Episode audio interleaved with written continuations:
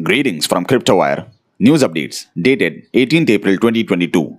Bitcoin, Ethereum, Binance Coin, XRP, and Solana lead in the IC15 index. The value of IC15 remains between the range of 59,000 and 60,000. Tether, Bitcoin, Ethereum, Bitcoin Cash, and US dollar coin have been traded the most by volume in the last 24 hours. Cryptocurrencies experienced a bit of a fall today. Bitcoin below $40,000, Ethereum below $3,000, Solana, Cardano, and Terra fell down a bit.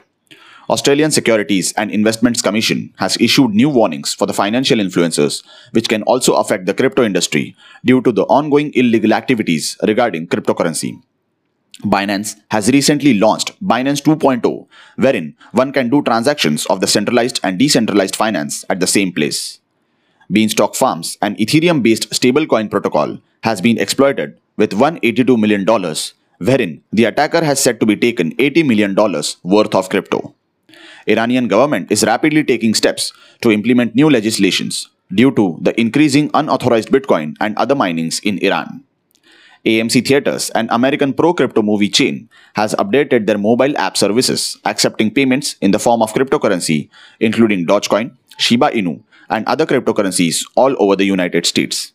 American Idol will soon mint their own NFTs to commemorate its 20 years airing in US.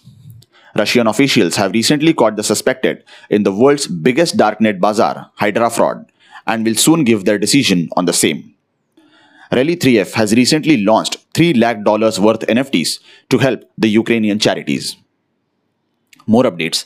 A webinar has been arranged on 19th April 2022, Tuesday, that is tomorrow, evening 5 pm, on the topic The Future of Blockchain and Cryptocurrencies, with an international speaker from Nigeria sharing his views.